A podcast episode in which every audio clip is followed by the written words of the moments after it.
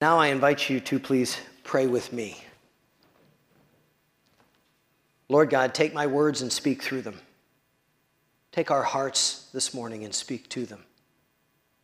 Holy Spirit, bring conviction to our hearts through your word and initiate healing and transformation in our lives, all for the glory of your name, Lord Jesus. Amen. Now, you may have noticed this morning that there's a common theme in our scripture readings the shepherd. We will have four points in our sermon today. The first is the problem, the second is the shepherd, then the good shepherd, and finally, your shepherd. Now, shepherd is an occupation and a concept that occurs throughout Holy Scriptures from Genesis through to the end. In scriptures, the Lord is repeatedly referred to as shepherd of his people, who are repeatedly referred to as sheep.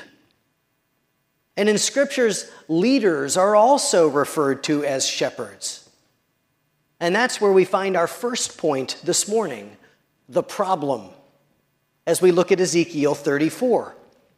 The Lord, through the prophet Ezekiel, rails against the leaders of his people Israel. He refers to them as shepherds and he calls them out for not caring for the sheep, but instead feeding and caring for themselves, self centered leadership.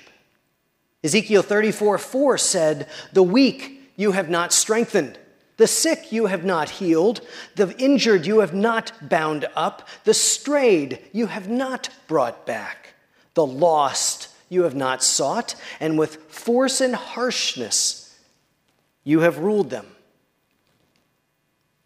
This isn't a good shepherd in God's eyes. And the Lord condemns the leaders of his people for their self centered, self serving attitudes, declaring, I am against those shepherds. And he says, I will rescue my sheep from them. So, what's our first point? The problem? The problem is sin. The shepherds are sinful.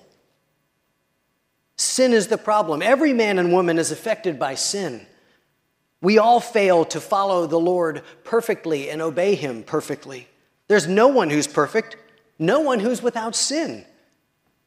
And under the influence of sin, we, like the shepherds, are selfish, self centered, self serving, not loving our brother, as the letter of 1 John said. The earthly shepherds mentioned in Ezekiel are sinful, and they lead sinfully, selfishly, self servingly, and God rejects them. And if we had continued to read in Ezekiel, we would have encountered the answer to our second point the shepherd. Who is the rightful, proper, faithful shepherd? Well, we find out it's the Lord. From Ezekiel 34, verses 11 and 15. For thus says the Lord God Behold, I, I myself will search for my sheep, I will seek them out. I myself will be the shepherd of my sheep. I myself will make them lie down declares the Lord God. And in following verses, the Lord says, I will seek the lost. He says he'll do the opposite of the poor shepherds. I will seek the lost. I will bring back the strayed. I will bind up the injured. I will strengthen the weak. I will be the shepherd of my people.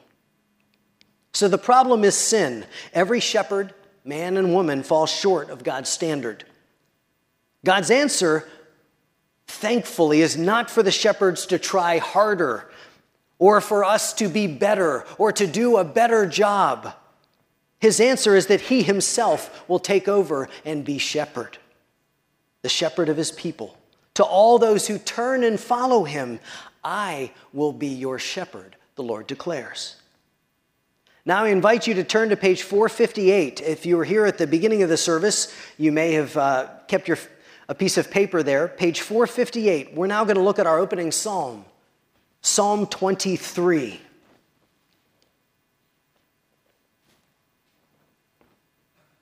Page 458 in your Pew Bibles. And here we will dig into our second point the shepherd. What is a shepherd? We know the Lord is shepherd of his people, but what is a shepherd and what will that mean for his people? His people under him, his sheep. One thing you have to understand before we dig into this passage, before we enter into the discussion of the shepherd, is what it means to be sheep under the shepherd. There's a word you have to keep in mind, and that is following. Everything we discuss is dependent upon following the shepherd.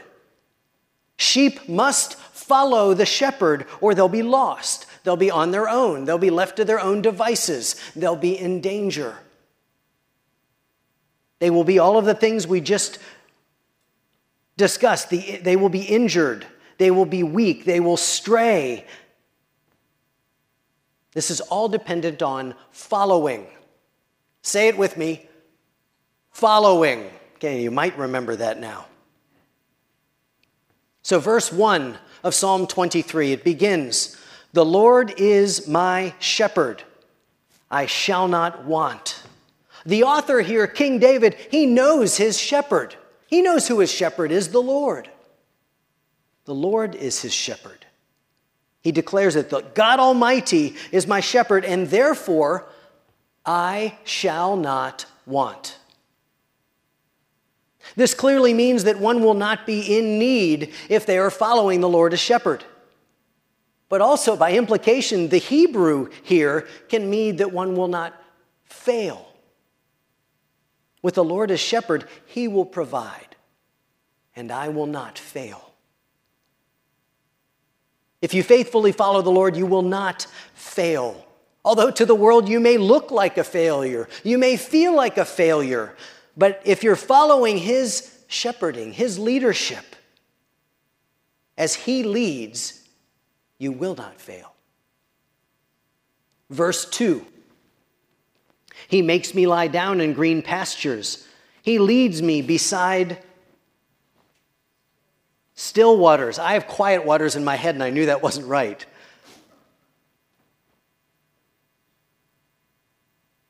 He makes me lie down. Now, this can mean for rest, makes me lie down, but the Hebrew also has a sense of crouching, which can be used for protection or for hiding. He makes me lie down, He causes me to lie down. Now, one must be following and listening for the shepherd's voice to know when to lie down. Here is where you lie down.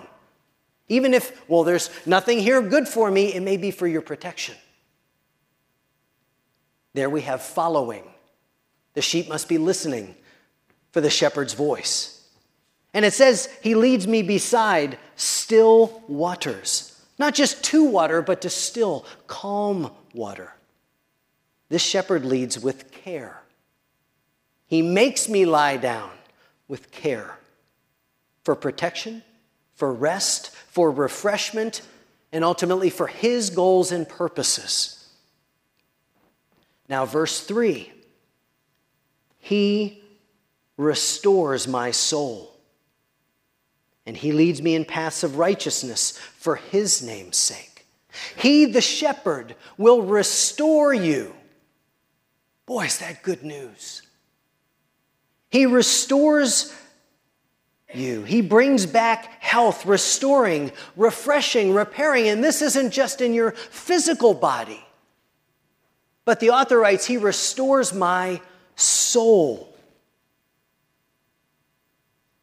The core of your inner being, the seat of your emotions, all of you. His direction, His caring leadership is worth following. He leads me in paths of righteousness. Literally, this can be translated He guides me or brings me along a trench or a track. You get the idea there. It's in a very specific direction, perhaps a well worn path. And it's His path. He will lead you in what is just or right, like accurate weights and measures on a scale in paths of righteousness. Why?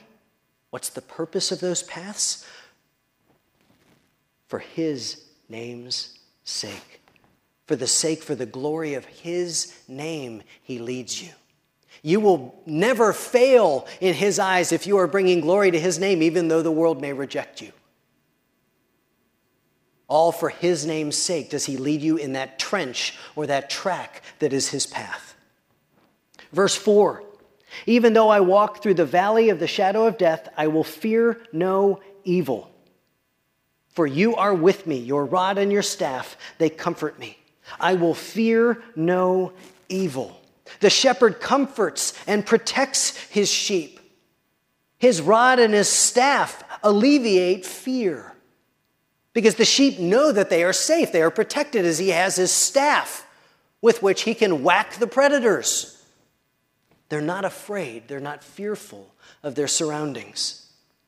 Now, note the beginning of verse 4 even though I walk through the valley of the shadow of death. It doesn't say, the Lord, even though the Lord leads me into the valley of the shadow of death, though I walk. Sometimes we just walk. And even though I walk through, I like the Jewish translation there. Instead of the valley of the shadow of death, the valley of deepest darkness. I know some of you were there. While it doesn't say the Lord leads you there, it does say while you walk there, He will be with you. He is there. For His sheep, He is there. The shepherd is with you. With the shepherd beside you, you will not need to fear or be afraid, for He will give you comfort with His rod. Of course, that rod and that staff is also a weapon but an instrument also for discipline, where he might have to whack you, the sheep, get back on the path. We don't necessarily like that part. But the shepherd does use the staff on his straying sheep. His sheep are comforted by his leadership, by his protection, and they're also comforted as children are by their parents. The sheep are comforted by his discipline. Verse 5 you prepare a table before me in the presence of my enemies. You anoint my head with oil, my cup overflows. You prepare a table before me. The shepherd provides, spreads out a bountiful provision for his sheep. He gives them what they need. Under the shepherd, remember verse 1 you will not be in want here you understand a fuller sense of why, because He will provide for you, He will give you His perfect provision. And in doing so, it says, You anoint my head with oil. I thought that was a simple, straightforward thing. You remember Samuel anointed King David as a child and poured the oil over his head, anointed him. But when I looked at those two verses, there's a different Hebrew word used. In Samuel, where he's anointing King David, it has the sense of painting, rubbing, anointing with oil. Whereas this verse here in Psalm 23 has a sense of anointing, but it can literally be translated You make me fat. You fatten me. That's the sense of the anointing. The shepherd's provision here richly sustains you.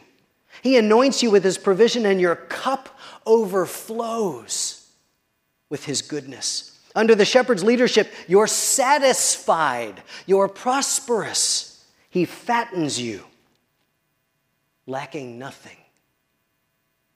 What a sweet provision from the Lord under his shepherding. And that leaves us with verse 6. Those of you who have your Bibles open, let's read this. Surely goodness and mercy shall follow me all the days of my life, and I shall dwell in the house of the Lord forever. Under the shepherd, verse 6 goodness and mercy will be with you every day and you will always be in God's presence, in right relationship with the Lord. And this is one of my favorite terms, the term here, Hebrew term for mercy, which is, it's a term that you feel when someone speaks it to you because it's a physical word. Chesed. Now, you're going to say it. Ready? Chesed. Okay, you got to get more in it. Ready? Chesed. There it is. One of my favorite words because it doesn't just mean mercy, but it encompasses steadfast love, unfailing love, faithfulness, and favor from God. Chesed. As you follow the shepherd, the only true shepherd, he promises his goodness, his chesed, will be with you forever. And with his chesed on you, you will dwell in his presence, you will feel his nearness, and he will be with you in the valley of deepest darkness or on the mountain of joy and prosperity. That is the shepherd and what it means for sheep who follow him. Say that word with me chesed. Okay, you're getting better. The good shepherd is our third point. That was the shepherd. Now we turn our attention to the good shepherd. In our reading from John 10, Jesus takes upon himself this identity that the Lord declared in Psalm 23. He takes upon himself this divine role as shepherd, but he declares, I am the good shepherd, not the new shepherd, not the Lord's shepherd. He says, I am the good shepherd. And the good shepherd lays down his life for the sheep. I am the good shepherd. Now, our English language misses the depth of this meaning. Good is used for so many erroneous things nowadays. That was a good meal. Not a great meal, that was a good meal. That's a good car. That was a good game. Can't say that for the last Penguins game. That was a good fill in the blank. The Greek word here is kalos. And as the word chesed has a much deeper meaning in the Hebrew, kalos carries with it the sense of beautiful, excellent, eminent, surpassing, precious, commendable, admirable. That's the good shepherd, the magnificent shepherd. That's what Jesus declares of himself. I am the magnificent shepherd. And what distinguishes himself there? I lay down my life for the sheep. And that's not the end. In verse 17, Jesus lays down his life, he says, that he may take it up again. Jesus declares he is the good shepherd who will surrender his life for the sheep, laying it down, paying the price for their problem, sin, restoring them into right relationship with God, into God's chesed. And then he will take up his life again in his resurrection. That is the good, the magnificent shepherd, who also declared, The thief comes only to steal, kill, and destroy. I came that they may have life and have it abundantly. I love the message translation. I, I have I came so they may have real and eternal life, more and better life than they ever dreamed of. Abundant life is given for those who follow the Good Shepherd. And that brings us back to chesed mercy, steadfast love, faithfulness, favor, filling your cup, fattening you with His provision, His love, His mercy, walking with you in the valley of deepest darkness. This is what you have through faith in Jesus Christ. God's chesed, real life now, eternal life after physical death. So we've covered the problem, sin, the shepherd, the good shepherd, and we end with our final point your shepherd. But it's a question Who is your shepherd? Who does your daily life declare to be your shepherd from an outside observer? The shepherd, the one that you are following. Is your life marked by Psalm 23 shepherd? His guidance, his provision, his protection, his path, his chesed? Or is your life marked by another? Perhaps the shepherd of culture, the shepherd of prosperity, the shepherd of people pleasing, making others happy, the shepherd of fear, the shepherd of selfish self satisfaction. What does your life reveal to be? Who does the, your life reveal to be your shepherd?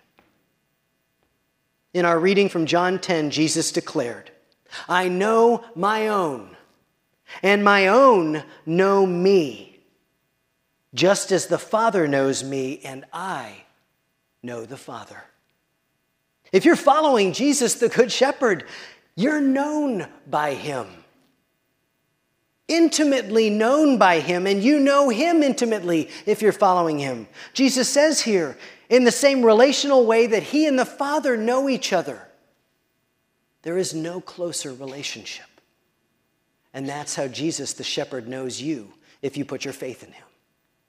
That's chesed, rich, vibrant, abundant life. Does your worship reflect Jesus' lordship and his shepherdship or his shepherding in your life. How you worship, when you worship. Does your tithing and giving to the church reflect Jesus as your shepherd?